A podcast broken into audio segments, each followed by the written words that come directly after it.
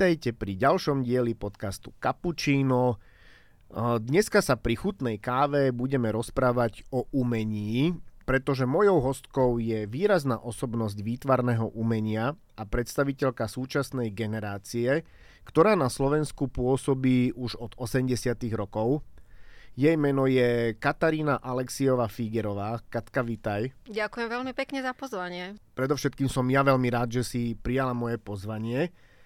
Takto na úvod musím povedať, že ja som už mal možnosť vidieť tvoju tvorbu a musím povedať, že ma naozaj zaujala. Ale to, čo ešte o tebe viem, je, že si svoju kariéru začínala ako grafička, čo predpokladám, že pre mnohých dnešných grafikov je nepredstaviteľné uh, tvoriť grafiku v 80 rokoch.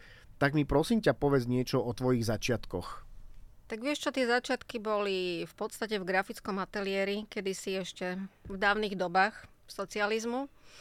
Hneď po škole som nastúpila do grafického ateliéru a tam som vlastne sa dostala do diania, robili sme rôzne veci. Tak ako dnes sa robia aj plagaty, aj rôzne letaky a rôzne katalógy, to všetko vlastne tam som sa k tomu priučila. A robila som to pomerne dlho. Veľmi ma to bavilo a e, robila som to až do narodenia mojej cery, uh-huh. kedy potom už jednoducho ten čas e, som mala inak orientovaný a začala som skúšať malbu. A veľmi ma to zaujalo. A vlastne odvtedy mm, robím voľnú tvorbu. A postupne som ten grafický dizajn opustila, hoci musím povedať, že mi je to šťastie aj ľúto, lebo tá práca ma strašne bavila naplňala, ale proste ona potrebuje strašne veľa času a človek musí veľa času presedieť pri počítači a to je asi to, prečo vlastne som nakoniec e, si povedala, že dám priestor tej voľnej tvorbe, pretože mňa skutočne ten počítač veľmi nebaví. Uh-huh. A je to nevyhodnutnosť dnes, sa inak ani nerobí. Áno, áno.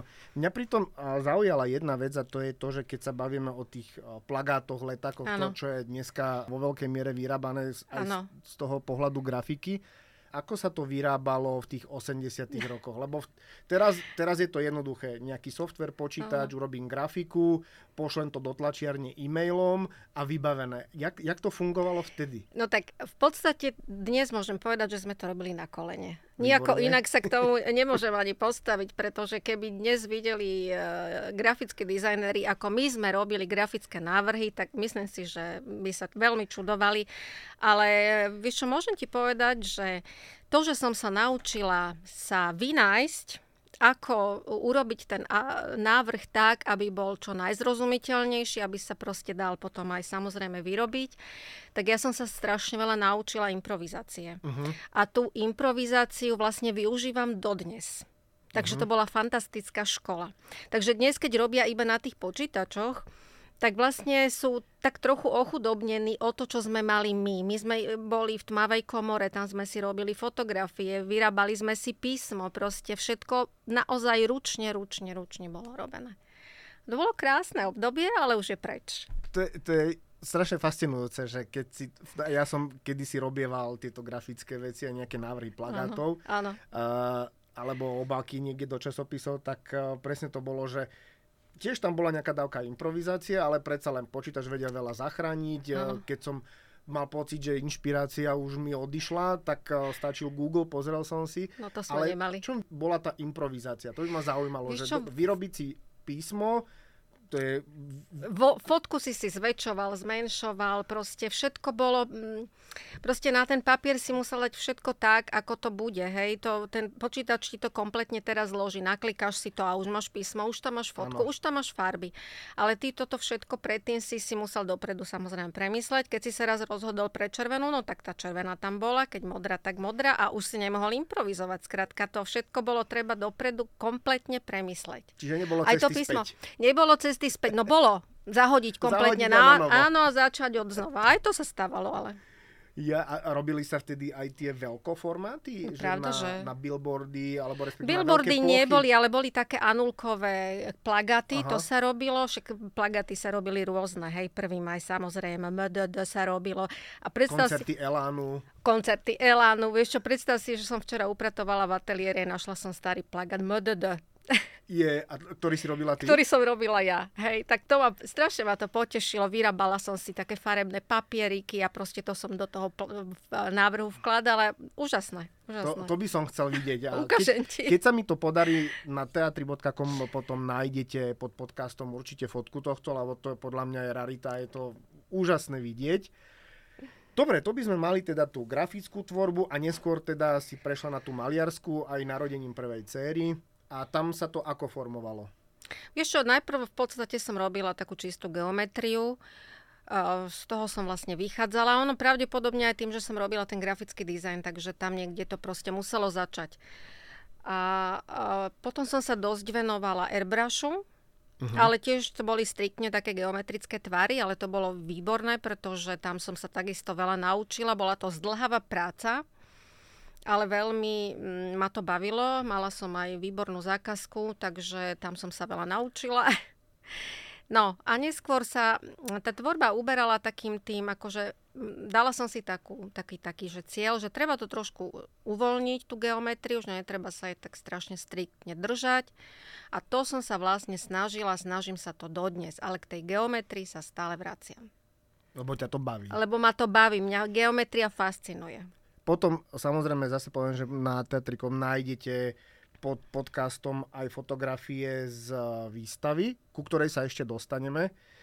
A ja keď som si čítal aj o tvojej tvorbe maliarskej, tak e, dostal som sa k pár zaujímavým pojmom. Priznám sa, ja nie som e, v tomto nejako zdatný, takže by som sa chcel na to opýtať. A to je napríklad, že tvoja tvorba sa vyznačuje postmodernistickými tendenciami. Ako by sme to vedeli nejako možno Vieš čo, vysvetliť? ja sa či? tak nerada niekam škatulkujem a ako väčšinou ťaž, sa snažia zaškatulkovať kurátory, ale, ale ty ako umelec, ja si nemyslím, že niekto z nás, umelcov, má tendenciu sa niekde zaradiť Mhm. a čo, ako proste to tak nejako pocitovo, vieš, ideš, ako to potrebuješ a to zaraďovanie konkrétne, to naozaj, myslím si, že nie je úloha e, vytvarníka, alebo teda umelca, ale to skôr je úloha tých kurátorov, ktorí nás potrebujú niekde zaškatulkovať. Ale vieš čo, ja to vlastne ani nemám rada. Ja sa, Mhm. dokonca sa obávam, že sa nikam nehodím.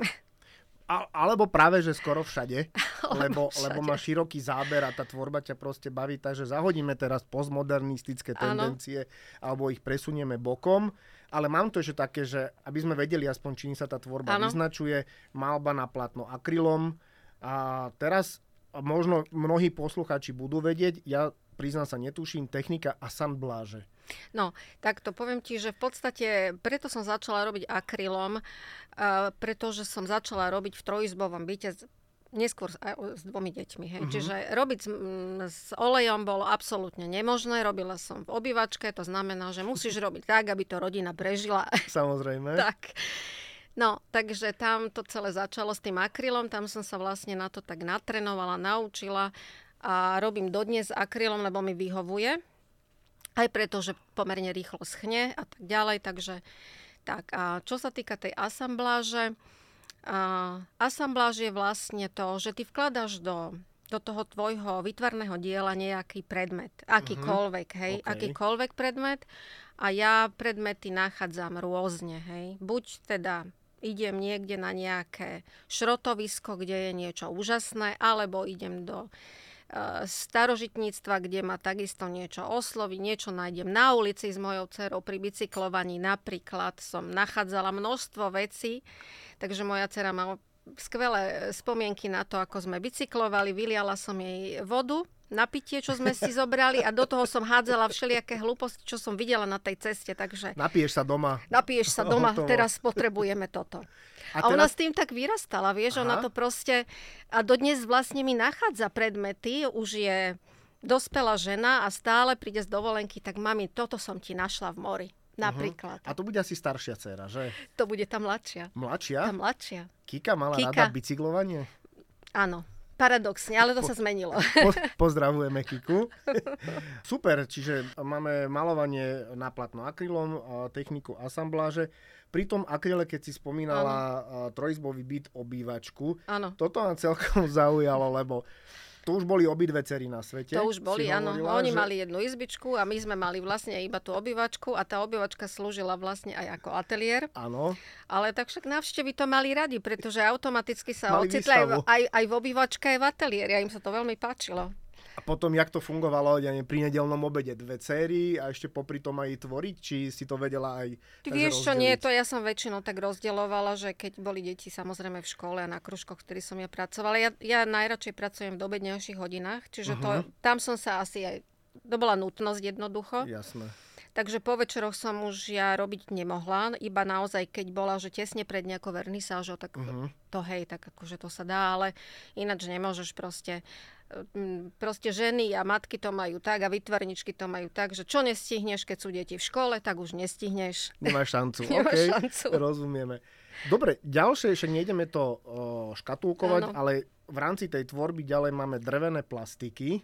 To možno keby si mi vedela nejako priblížiť. Vieš čo, tak e, s tými drevenými plastikami ja už ani neviem presne, ako to celé začalo. Možno, že som to videla u svojho otca, ktorý mal veľký akože vzťah k drevu a mali sme aj chatu, tam som proste s tým drevom stále nejako prichádzala do kontaktu. Takže to bolo asi také prvé, čo ma tak napadlo. A potom ja som t- tie drevené plastiky vlastne... Mm, málovala. Uh-huh. Čiže ono, oni neboli akože iba ako drevené plastiky. Hej, ja som vždy to... Po, vlastne to drevo slúžilo ako nejaký podklad ano. na tú moju malbu. Rozumiem. Alebo aj tú asambláž. Uh-huh. Takže... Mm, od toho sa odvíjali tie, tie drevené veci, teda plastiky, ale postupne sa mi tak nejako zdalo, že treba skúsiť aj niečo iné. A to napríklad mohla byť aj tvorba železných a bronzových sochárskych diel. Poviem vám, drahí poslucháči, že na výstave, o ktorej bude reč, som mal ich možnosť vidieť ja aspoň prvýkrát a bolo to neuveriteľné. Čiže zase na webe ich nájdete, a fotografie.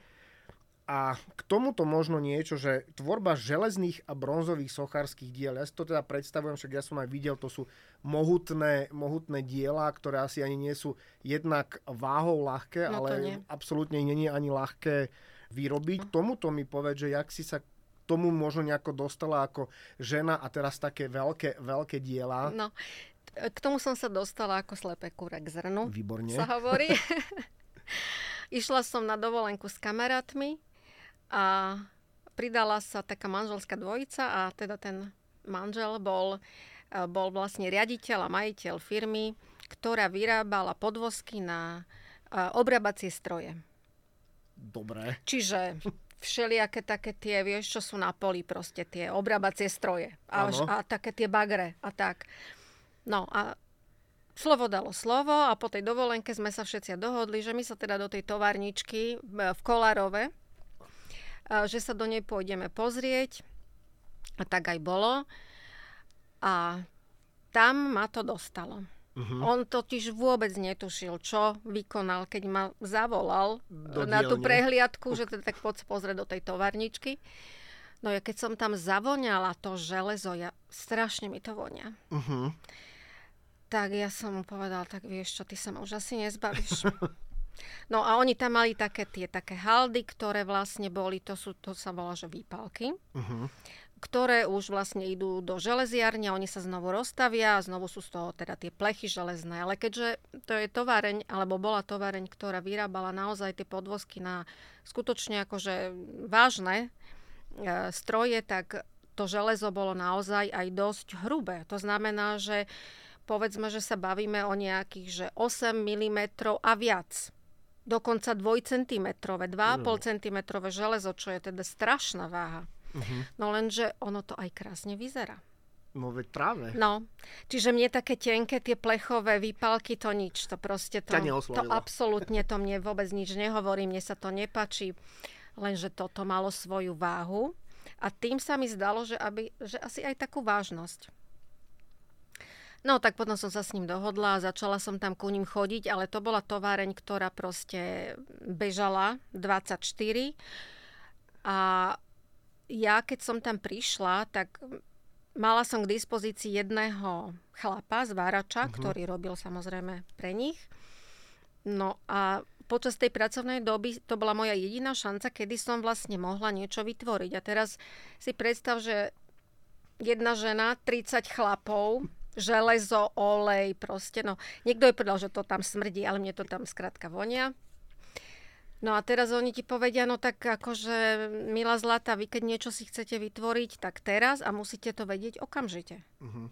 Pretože tam není priestor na to, že si sadneš, dáš si kapučino a, a porozmýšľaš. Ale možno.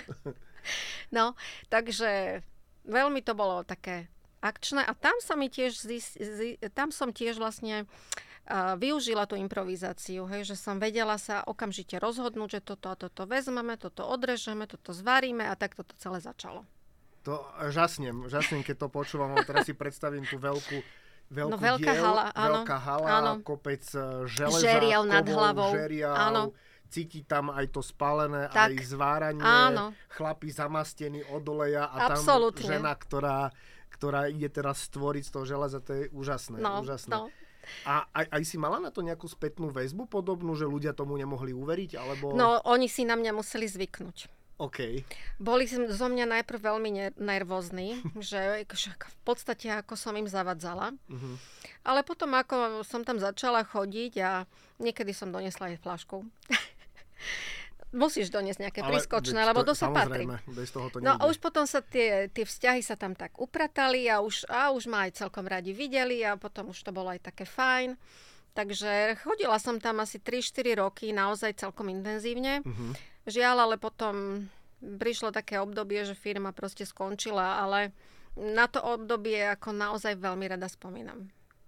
Krásne, krásne a bola to obrovská príležitosť. Ale využila si ju. Využila. A, využila si ju a to je, to je dôležité. A tie diela, hovorím, uvidíte, uvidíte na webe, je to fascinujúce.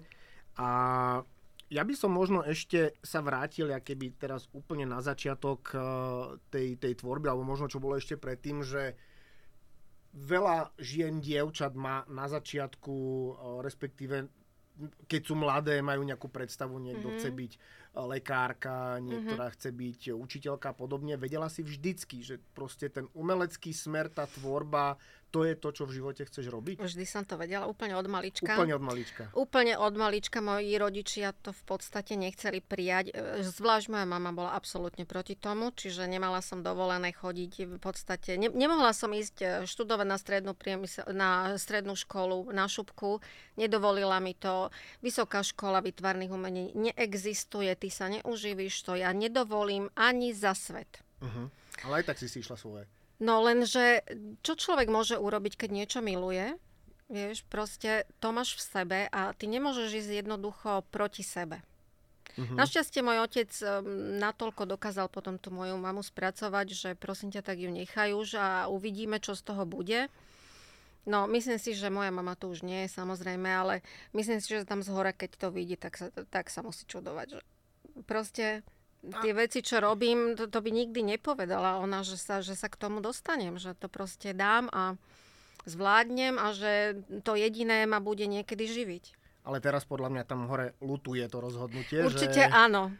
Keď vidí aj tú tvorbu, aj tie úspechy, inak k tým úspechom sa tiež dostaneme o malú chvíľku. Uh, napríklad v roku 2023 ocenenie Bratislavského samozprávneho kraja za tvorbu v roku 2022. Áno a taktiež významná osobnosť Bratislavskej mestskej časti Dubravka, odkiaľ, odkiaľ si asi rodená ano. Bratislavčanka. A som rodená Bratislavčanka, áno. Výborne. Ano. Čiže mamina je určite, určite hrdá, bez, bez debaty tak, a ja myslím, že už, hej, že asi už... to prvotné rozhodnutie. No. A... Dosť mi to skomplikovalo totiž život, ale tak um, asi to tak malo byť, no asi sa všetko deje pre nejaký ano. dôvod a ano. všetko má svoje, svoje preprotie, všetko má svoj zmysel. A keď ešte e, sme spomínali tú, tú tvorbu železných a bronzových sochárských diel, je, alebo máš za sebou nejaké, že najväčšie dielo, alebo najväčšiu tvorbu či už je to z, tých, z toho železa alebo z bronzu, ale niečo proste mohutné, obrovské? No mám. Mám, to sa mi tiež podarilo, ani neviem ako. A teraz dobre počúvajte. Áno. Tak v Bratislave, v Bratislave máme veľkú automobilku, Áno. ktorá e, vyrába samozrejme to, čo vyrába, ale jeden čas v tejto známej automobilke sa robili karosérie Bentley. No. Neviem, že či to v podstate bolo veľmi také akože známe medzi ľuďmi, že sa to, no ja som to nevedela skrátka. Uh-huh. A keď ma zavolali do firmy, tak e, ma to veľmi prekvapilo. Ja som predtým pre nich totiž niečo robila, také dva veľkoformatové reliefy, ale z toho, čo oni všeobecne známe, vieme, že vyrábajú, hej, auta. No a toto bola taká, v podstate taká zašívareň, tá, tá linka. A tak otvorili dvere a že viete, že my tu vlastne vyrábame karosérie Bentley. Hneď mi to ako ne, nedocvaklo, čo uh-huh. samozrejme každý chlap by okamžite už, zareagoval a áno, povedal, že Ježiši. Ale akože tak fajn.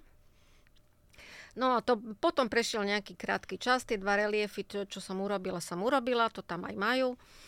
No a táto výroba tohoto, tejto karosérie skončila a preniesla sa, predstavte si, predstav si paradoxne do, do Cvikau, kde sa kedysi robili trabanty. Uh-huh. To som ani takže áno, takže tam teraz vlastne robia tieto karosérie. No a v Bratislave tá karoséria posledná, ktorá vyšla z tejto linky, oni si ju chceli zachovať a nechať si ju ako takú pripomienku toho, že čo sa tam vyrábalo.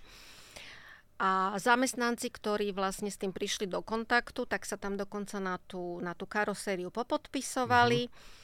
No a keďže poznali tú moju predošlú tvorbu, tak ma zavolali, že či by som z tejto karosérie ja niečo neurobila. Tak vieš čo, priznám sa ti, keď som prišla do tej, do tej haly a oni odostreli taký ten záves tam, kde to bolo akože odložené, no tak to bolo obrovské niečo. Uh-huh.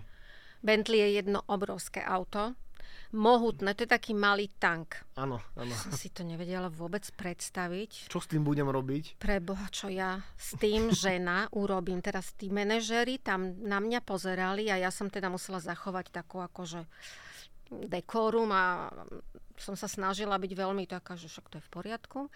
No ale moje srdce bušilo. Ja si to viem predstaviť, moje buši teraz, keď no, to počúvam. vieš čo, to, to bolo hrozné. Ja som akože v skutočnosti som myslela, že omdliem, alebo že to proste im rovno poviem, že to ne, nezoberiem. No lenže ja mám výzvy rada.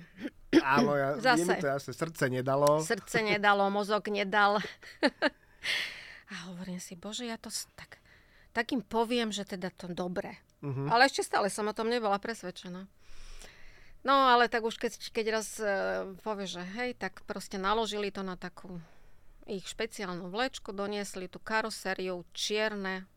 Bentley uh-huh. to malo byť, už bolo nastrikané na čierno. Do takej, takej veľkej haly, kde teda to pristavili a chodila som okolo toho určite dva týždne okolo. Stále som uh-huh. rozmýšľala, že pre Boha, čo ja s tým spravím. Zbieranie inšpirácie. Je fakt, že oni, oni si nechali totiž predtým urobiť e, návrh, hej. To zase nebolo tak úplne, že... No lenže návrh je jedna vec, Realizácia, Realizácia druhá. je druhá, keď to uvidíš v tom obrovskom, oni povedali, čo to je za auto, hej, ale ja som to auto vlastne nevidela až uh-huh. potom, po tom návrhu. A predstav si, že uh, povedali teda, že to je to Bentley a tak a len tak dobre, tak ja skúsim spraviť nejaký návrh a to je vlastne, vieš, spravíš si návrh, ale to je, to sa ti zdá, že to je veľmi jednoduché. tak ideš do hračkarstva, kúpiš Bentley, na, na, bolo iba čo? biele, Hej. tak som ho nastriekala na čierno, tak som s malou karboškou som to rozpilila, to som si spravila ten relief. Jaké to, to som doniesla, akože výborne oni ho chcú. Vieš, to bolo prvé, ano, že pozor, oni si ho vybrali. No, tak potom proste po tých dvoch týždňoch toho chodenia hore-dole, som zavolala takého mm, známeho kamaráta, ktorý proste je zvárač, taký uh-huh. mladý chalaň, veľa sily. A s tým sme vlastne tú karosériu rozpilili. Okay. S veľkými karboškami, proste tam to začalo. A už, vieš, už potom, keď to začne, tak už človek sa do toho tak ponorí, že proste ono to už potom ide krok za krokom, pomaly, pomaly sa dostávame niekam. No tak celá tá realizácia trvala niečo vyše roka kým to bolo dokončené. Je teraz, keď si to predstavím v spojitosti s tou veľkou halou, teraz toho kovu, žeriav, kopec tých chlapov, ktorí, ktorí, tých zváračov a žena, tak mi to nepríde až také nereálne, keď, keď to počúvam, ale viem si, viem si predstaviť, že by v tej hale a mať teraz tú karosériu pred sebou, nie jeden chlap, alebo srdce nie jednoho chlapa by ano. zaplesalo, no že je, je toto mať doma. No. E, samozrejme, že manželky by Teraz si predstav, že ja som to rozpilila na marné kusy, to drahé Bentley, vieš. Joj, chlapi, neplačte. Pozor na mňa. Je, je z toho, je z toho náhodou nádherné dielo, ktoré pokiaľ dobre viem, ešte teraz stále eh, v nemenovanej automobilke je, visí. Je, je, áno, je tam. Eh, môže robiť radosť eh, zamestnancom alebo rôznym ano. ľuďom, ktorí chodia okolo a ano. je to spomienka na to, že čím sa môže v podstate tá automobilka v Bratislave píšiť, že môže, mala prsty určite. aj v niečom, v niečom takom. Áno, áno. Tá kráľovná Alžbeta mala v oblúbe Bentley no. a mala ich niekoľko, takže... Takže není o čom. Áno. Výborne. Ja som už avizoval že sa už dostaneme k spomínanej výstave, ktorej predchádzala aj vernisáž. Je to konkrétne výstava s názvom Farba roka. Tá výstava skončila, my sme sa rozprávali dva týždne Asi dozadu. dva týždne dozadu, áno. A viem, ako počul som už o tom, koľko roboty stálo to rozložiť. Bavili sme sa o tom, koľko roboty to stálo, aby sa to zložilo naspäť a ešte nájsť tomu vlastne miesto v ateliéri. Ale povedz mi niečo o tej, o tej výstave, lebo to, čo ja môžem len na úvod povedať, je, že v podstate to, tá výstava prezentovala nejaká, nejaké celé spektrum tvorby za posledné 3 ročia s fokusom alebo s nejakým sústredením sa na minulosť, prítomnosť a budúcnosť. Tak možno niečo o tomto, lebo by ma to fakt zaujímalo. No, tak to boli tam samozrejme nejaké aj také, že staršie veci, povedzme, že z roku 2016. E, ešte staršie veci som tam nedávala, lebo ten priestor zase nie je až taký uh-huh. veľký a ja mám tých vecí asi pravdepodobne pomerne veľa, pretože mala som v podstate takú myšlienku, že výborne sa mi vypracuje ateliér a ja t- niečo tam akože ho zrekonštruujem, trošku tam niečo prerobím. No a stalo sa to, že vlastne tie veci odišli a ešte stále som mala veľa vecí v ateliéri. No, ale uh, na tej výstave boli veci asi dve veci z 2016 a potom všetko novšie a novšie, až celkom teda nové veci. Bolo tam zastúpenie obrazov. Obrazy tam boli vystavené, boli tam vystavené železné uh-huh, uh, sochy a boli tam aj bronzové. Takže okrem iného teda robím ešte aj grafiku, ale tu sme v podstate nemali, už ani sme to nemali kam zavesiť, takže to zase nejaká iná výstava bude. Ale veľmi sa teším, že táto výstava bola, bola v galérii Umelka. Možno, že posluchači vedia, že proste Umelka je vlastne najstarší výstavný priestor, čo sa týka Slovenska. A bola, Umelka bola otvorená v roku 1926. Fíha. To je naozaj veľmi, veľmi dávno. Ve, veľmi. Moja ano. mama mala rok narodenia 1926 si predstav, som zistila vlastne. To, akože, a toto je teraz A toto je iná, že to je zvláštna spojitosť, veľmi zvláštna. Tak som si to tam tiež tak uvedomila. Ešte mi povedz, že či si ty spokojná vôbec s tou výstavou, s tou vernisážou, či všetko Vieš veľmi som akože spokojná. Výstava sa mi strašne páčila, ten priestor je čarovný ja špeciálne obľúbujem kameňak v galérii Umelka. Tam už som raz mala. A vystavovala iba takú malú v tom kameňaku a teraz som uh-huh. vlastne vystavovala v celej galérii, hej. No, uh, veľmi zaujímavá bola vernisáž, musím povedať, že tak keď si predstavíte, že vlastne e, táto výstava bola v podstate k môjmu jubileu. Uh, ja som sa narodila 8. januára. Tak som si povedala, výborne, ja 8. júna urobím, urobím výstavu, teda urobím vernisáž, bude krásne počasie, všetci prídu, to bude nádherné, nebudem to predsa robiť v zime, keď je zima a treskúca proste nejaká fujavica, ako obvykle 8. januára býva. Čo čert nechcel, tak v Bratislave práve v ten deň, v tej hodine, ako sa otvárala výstava, bola taká prietrž, že Bratislava plávala vo vode. Malé benátky sme tu mali. Takže tí, čo prišli na tú vernisáž, to boli úplní hrdinovia. M- môžem to potvrdiť, lebo keď som, uh, keď som na tú vernisáž išiel ano. a ešte som si hovoril, že na čo mi bude dážnik, však poviem MHDčkou vystúpim pri Eurovej a za chvíľku som tam dokázal som zmoknúť od vystúpenia z autobusu tak. len ten kúsok od Eurovej gumelke, ale že do nitky. Áno. Ale tak jak hovoríš, že lialo a fakt, že lialo, Lialo. to boli, to boli Benátky, ale boli cesty pod vodou. Áno. Tá účasť bola výborná, lebo Áno. tam prišlo veľmi veľa ľudí na, na tú vernisáž a bolo to, bolo to skvelé. Aj to uvedenie, aj e, tie diela, aj potom tí ľudia, keď sa o tom rozprávali, o tých dielach, bolo to fascinujúce. Bolo to úžasné, že aj navzdory takému počasiu tí Áno, ľudia tak- prišli. Že aj keby si to urobila v decembri, bolo by minus 20 a Áno. snežilo by, prišli by ľudia. Tak Na budúce to snáď áno. môžeš kedykoľvek spraviť. Počasie je irrelevantné a netreba ho vôbec e, Áno. riešiť. No tak e, zdá sa, že nie, že proste netreba to tak akože extrémne plánovať, proste nejako to už len bude. Tak som rada, že tí ľudia prišli samozrejme, že si dali tú námahu a mnohí naozaj prišli úplne mokrí, a všetci sme boli mokrí. My sme ešte po ceste lad potrebovali, tak tí na tej pumpe, kde sme ho kupovali, tí sa na nás pozerali, že či sme sa zbláznili, ale my sme ho skrátka potrebovali. No takže to bolo naozaj akože super. Veľmi sa teším. Výstavu otvárala veľmi taká známa mm, kurátorka, historička umenia, doktorka Srnenská, čo si veľmi vážim, Uh-huh. pretože e, ona naozaj otvára veľké výstavy e, po Slovensku, v zahraničí, e, častokrát otvára výstavu, vý- výstavy v Galerii Danubiana. Takže som veľmi rada, že súhlasila a že sme vlastne túto výstavu spolu proste vymysleli, otvorila to krásne, krásne rozprávala, takže to bol jeden nádherný, čarovný vlastne večer. Bol, bol. No, Môžem, môžem to iba potvrdiť.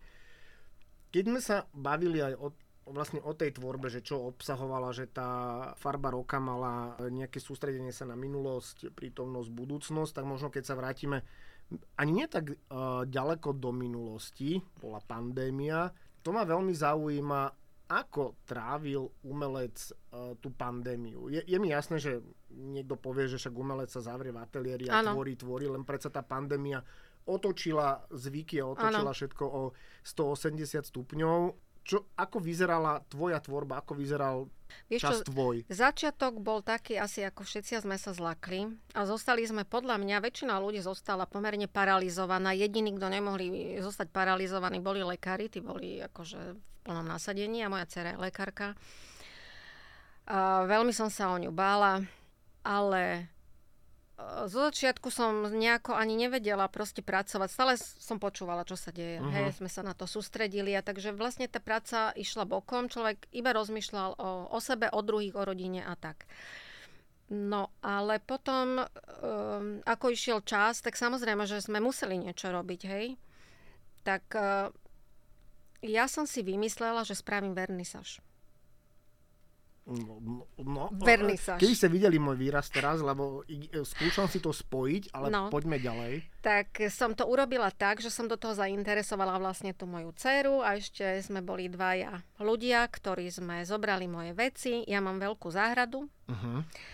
a všetko sme v tej záhrade nainštalovali. Sochy, obrazy. Uh-huh. A vlastne sme to potom online vysielali. Takže som urobila aj vtedy Online vernisáž. vernisáž. Online bola vernisáž, proste to bolo... A bolo to úžasné, pretože vlastne potom, ako keby človek tak pookrial, teda ja aspoň, Znovu som sa pustila do práce, veľmi, to malo veľmi pozitívny, dobrý ohlas, kopu ľudí to proste videlo, však, áno, väčšina ľudí bola doma, čiže mali aj čas. Uh-huh. Takže tá vernisáž mala svoj zmysel, pretože ľudia sa mohli odputať od toho svojho problému alebo od tých, od tých negatívnych informácií, ktoré sme neustále dostávali. Takže to bolo také fajn. Ja som sa snažila proste, eh, čo som ja mohla urobiť v rámci tej pandémie, bolo jediné, iba priniesť tým ľuďom niečo pekného. Uh-huh. No, tak to sme vysielali a proste... Ako, ako robili kapely koncerty, tak ja som robila vernisáž. Výstavu. Úžasné. Aký to malo ohlas? Výborný ohlas, veľmi veľa ľudí to proste videlo, veľmi veľa ľudí mi zatelefonovalo, že to bol výborný nápad, že ako ma to napadlo, no tak neviem, to proste iba tak To tak vyplynulo. proste prišlo. Áno, Úžasné, úžasné využitie toho času, ktorý, ktorý proste ľuďom vznikol tak trošku neplánovane a nechcene. A o, odhliadnúť od toho, uh, od tej pandémie a od toho, jak, aký to malo vplyv na množstvo ľudí, na množstvo uh, oblastí, či pracovných alebo voľnočasových, a mne, mne vlastne napadlo, že ako, ako ty získavaš inšpiráciu?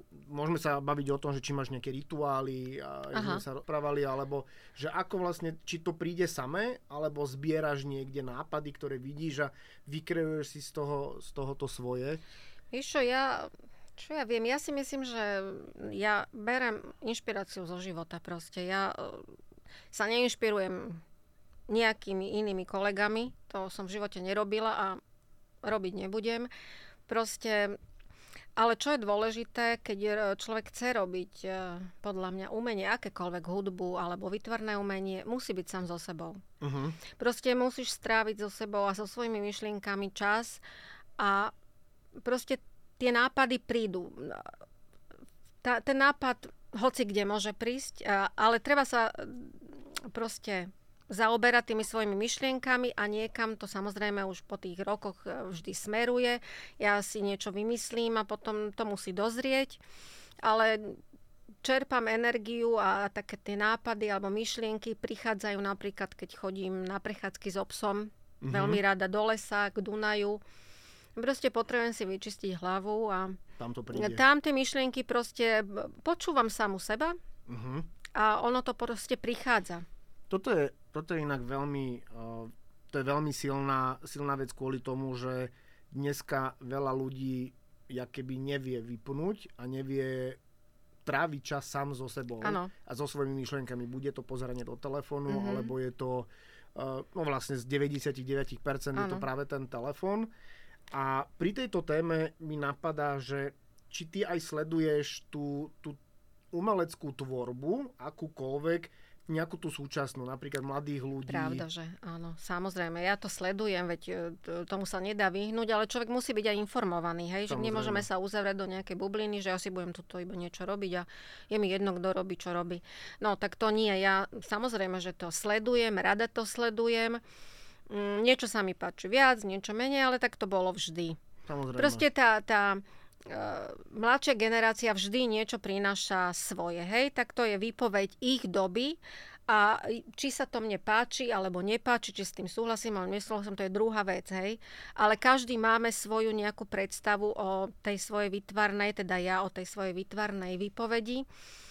Uh, jedno, čo, čo viem o sebe, že, že proste nebudem na silu um, akoby vytvárať niečo, čo vlastne nemôžem vytvoriť, pretože nie som mladá študentka, ktorá vyšla e, zo školy a je poznačená proste dobou. dobou. Ja proste som poznačená svojou vlastnou dobou. Čiže ja môžem robiť veci, ktoré ako keby vyplývajú z môjho vlastného života a nemám teda vôbec potrebu sa nejako prispôsobovať extrémne tomu, čo vytvára generácia, ktorá je oveľa mladšia ako ja.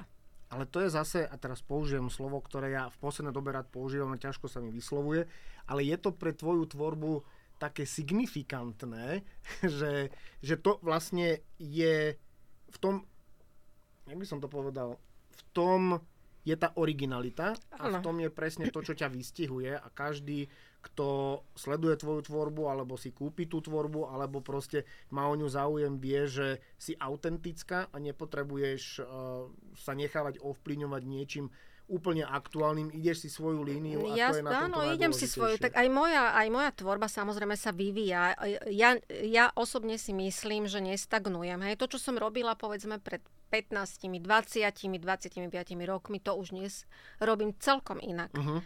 Eh, určite sú tam spojovacie články, to je tá geometria, ktorá proste tam vo mne je, to je tam, to je môj kód. Jasné. QR kód. A, to, a, to, to, tak, áno, to je, to, to je môj QR kód. Hej, čiže to tam stále je.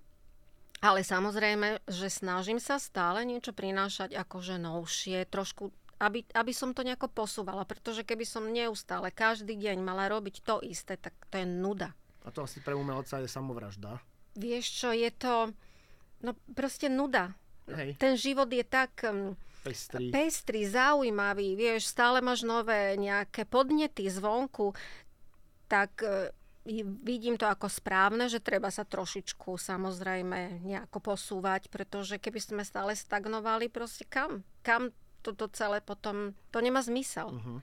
Takže ja, ja preto som vlastne začala robiť najprv to drevo, potom neskôr povedzme to železo, uh, bronz a tak ďalej. Grafika, uh, najprv ist, istý druh grafiky, teraz zase som to trošičku uh-huh. tak uvoľnila a snažím sa proste zase to trošičku nejako inak, ale proste musím to, musím to trošku zmeniť. Nemôžem stále sedieť mm, pri tom istom. Proste Rozumiem. to ja ne- nemôžem, nemôžem. Jasné, jasné, a tomu úplne rozumiem. A ani nechcem. Veľmi sa teším, keď e, príde taká tá myšlienka, taký nápad, že a toto by som si chcela vyskúšať uh-huh. a mhm. idem do toho. Super. A čo sa týka tej tej aktuálnej tvorby a tvorby umeleckej tých mladých ľudí, je niečo také, čo v tebe zarezonovalo? Čo si napríklad videla, že tento druh umenia nie je, môžu to byť uh, grafity, mm-hmm. uh, ale umelecké, samozrejme nie tie, ktoré tie strašne sa mi to páči. Dojem, toto napríklad, to je úžasné. Toto. Tak tí, tí, čo to vedia naozaj to grafity robiť, ja to obdivujem. To je fantastické, pretože tí ľudia vedia proste, ale príma, to ide nádherne. Uh-huh. Sú linky, strašne aj, aj to... sú šikovní, tí chalani, aj dievčatá určite sú medzi nimi. Takže to ja obdivujem, to sa mi strašne páči. Jediná vec, ktorej som neprišla do dnešného dňa na chuť, je konceptuálne umenie. Také, uh-huh. také proste akože rýchle, také, že pre túto chvíľu, hop, a už zase nie je. Aha, okay. toto, toto mi nesedí, ja to nepovažujem ani za korektné voči, voči, ja neviem, tým ľuďom, lebo keď niekto vysype ja neviem, vlečku piesku a dá do stredu palicu a chce mi tvrdiť, že toto je umenie a teraz však videli sme to aj v zahraničí, hej, aj, aj vo Francúzsku alebo v, v, v Londýne. Bola som na takých výstavách a teraz mi to príde také dosť trapné, keď tam ľudia tak stoja a teraz majú tie sluchatka a tam im neviem, neviem čo im tam, uh-huh. čo je tam nahraté. Nikdy som to vôbec akože si nepožičala, že čo by mi o tom mohli tak povedať. Toto považujem za absurdné. Uh-huh. Ale asi... A asi... není to ani stále, to je proste, to je teraz. Ale ano. už zajtra to nie je. A Uh-huh. Nevidím v tom zmysel. Ale sa s tebou stotožňujem, lebo niekoľkokrát som videla ja uh, také diela, ktorým ktorým som nevedel, ani nie tak, že prísť na chuť, ale nevedel som, čo tam mám vidieť. Nie, ani ja, ani a ja tomu vždycky, ne, vždycky ne, prišlo nejaké vysvetlenie, že to je čo, umenie, ale... že každý tam nájde to svoje, ale jak tam môžem nájsť to svoje? Keby som vieš, to vidieť svoje, tak si to vyrobím mm-hmm. sám. Nie, vieš čo, to je, podľa mňa to je také násilné a silou, mocou siahodlhé litanie rozprávať o kope piesku, že prečo to tam je uh-huh. a aký to má význam, je podľa mňa zavadzanie ľudí. Uh-huh. Uh-huh. A, a, a ľudia sú potom pomilení. Teraz, áno, teraz sa mi zdá, že veľmi tak akože je in medzi niektorými ľuďmi, taký, že tí Mickey Mouse a podobne. Uh-huh, áno, áno, Vieš čo, mne je to také smiešne. Ja som akože z doby, kedy ten Mickey Mouse niekde tam vznikal, hej, a bol, ano. akože to, vtedy sme to boli z toho fascinovaní, lebo sa to ku nám veľmi ťažko dostávalo. Takže, ale musím ti povedať, že mňa to vôbec už teraz nefascinuje, ani nelaka, ani akože nič, nič mi to nehovorí, ale keď sa to niekomu páči, kľudne nech si to zavesí. Jasné. Tak to určite, veď každý si áno. môžeme doma určite vyrobiť, áno. vyrobiť, čo chceme. Áno. A ešte mám otázku. Čo si myslíš v rámci umenia o tetovaniach? Páči. To je, to je... Páči sa mi. To je, to je, akože nechcem povedať, že to je výsledok modernej doby, lebo Áno. není. Je to je to tu už veľmi dlho na svete, ano, ale... len sa veľa ľudí ja keby nestretne v názore, že je to umenie, niekto povie, že to je strašne, niekto povie, že to mm. není umenie. Ja keď vidím tie prepracované tetovania... To je umenie, Je to samozrejme. umenie a tam Áno. podobne, ako sme sa bavili pri grafikách Áno. v 80 rokoch, Áno. tu není cesty späť. Respektíve Nie. ide cesta späť je cez bolesť. Lebo no to tak áno, pozri, človek... kto to chce mať. Mne sa to strašne... Ja osobne samozrejme by som si to na svoje telo nedala, ale videla som nádherné tetovaže. Nádherné, proste obdivovala som to. Takže tak je to teraz akože podľa mňa moderné, ľuďom sa to páči, tej mladej generácii. Tak prečo nie? Neviem, čo budú robiť, keď, ja neviem, budú mať 70. To je jediné také, čo si tak hovorím, že ako teda dajú, ale asi sú s tým uzrozumení. Keď, keď si to raz dáš na to telo, tak skrátka to tam je. Keď to máš krásne urobené, robí to niekto, kto je naozaj umelec, tak je to umelecké dielo na tvojom tele. Áno, veď e, v podstate zo svojho tela človek môže urobiť umelecké plátno, Môže. napríklad. Ale vždy je to samozrejme podľa mňa aj o tom, že čo je tým dôvodom toho tetovania. Áno. Či je to výstrelok, že teraz je to moderné, tak si to dám, za dva roky budem lutovať, alebo to má pre niekoho väčší význam. Ešte ľudia sa radi chcú odlišovať, sa mi zdá. To, Je, že, áno. že preto to proste majú, že chcú byť odlišní ako ja, ty, proste, ktorí tu tetováž nemáme, ale tak fajn, tak vieš, kedysi to bolo fakt, že to, to tetovanie nemalo nejakú úroveň, hej? Mhm. Ale teraz je to naozaj na vysokej úrovni. Áno, áno, ja tu musím popraviť, ja mám na nohe. Áno? musím, sa, musím sa to priznať. som sa ne, nepozerala. potom, potom keď po podcaste. Ale každopádne pri, pri tejto aktuálnej tvorbe by som ostal ešte pri jednej otázke No. a to je, čo si, nie že čo si myslíš, ale čo podľa teba by malo byť tým prvotným cieľom, pokiaľ niekto a, chce tú tvorbu robiť. Povedzme si, dneska je tá doba taká moderná, veľa ľudí robí a, rôzne aktivity, či to sociálne siete, influenceri a podobne, a, kvôli, um, kvôli peniazom, No. kvôli tomu, aby boli známi, aby Mhm. boli sledovaní, aby bol o nich veľký záujem zo strany verejnosti. Mhm. Či by malo byť toto tým prvotným dôvodom umeleckej tvorby, to, to by ma zaujímalo, čo ty na to hovoríš. Čo, ak by toto malo byť jediným cieľom, že budem známy, známa, budem mať veľa peňazí, budem patriť medzi Top 10. smotanku a top 10 a tak, tak úprimnú sústrasť. Tak. Proste to umenie môžeš, môže byť pravdivé len vtedy, keď dokážeš sám so sebou byť v ateliéri, odpracovať si hodiny a hodiny a, a vypracovať sa. To je jediné pravdivé, čo platí pre každý druh umenia, pre hudbu, pre výtvarné umenie, pre všetko. Proste musíš tomu obetovať čas. A ďalšia vec je, ktorú, ktorú ja teda dokážem identifikovať a myslím si, že aj mnohí iní e, ľudia, e, keď vidia vytvarné dielo, že to vytvarné dielo, ktoré bolo vytvorené s takouto, v takej tej dobrej viere, s takouto láskou, chuťou k umeniu, nie k peniazom, Uh-huh. ty to tam, ja, ja to tam cítim. Ja to viem identifikovať, aha, výborne, toto robí len preto, že sa to teraz niekomu hodí a niekomu sa to páči. Mm, Je to odrazu, je to in, ale v skutočnosti je to úplný, úplná hrôza. Tak vieš, ale doba je taká, aká je. Katka, ďakujem veľmi pekne za veľa inšpiratívnych eh, slov aj do budúcna, aj eh, inšpiratívnych slov, ako ten umelecký smer a vôbec tú umeleckú tvorbu poňať. Myslím si, že to veľa ľuďom dokáže dať veľa, aby, aby sa možno vedeli na to inak pozrieť v porovnaní s aktuálnou modernou dobou. Prajem ti, nech, eh, nech, ti to, nech ti to kreslí, nech ti to tvorí a hlavne veľa úspechov do budúcna a nech tá výstava v Žiline v septembri vyjde na jednotku hviezdičkou. Ďakujem veľmi pekne, veľmi sa teším, že sme sa stretli, že sme sa mohli pri kapučine porozprávať a určite, keď bude niečo nové, zaujímavé, tak veľmi rada príjmem tvoje pozvanie a rada prídem. Teším sa a vy poslucháči sledujte teatry.com podcasty.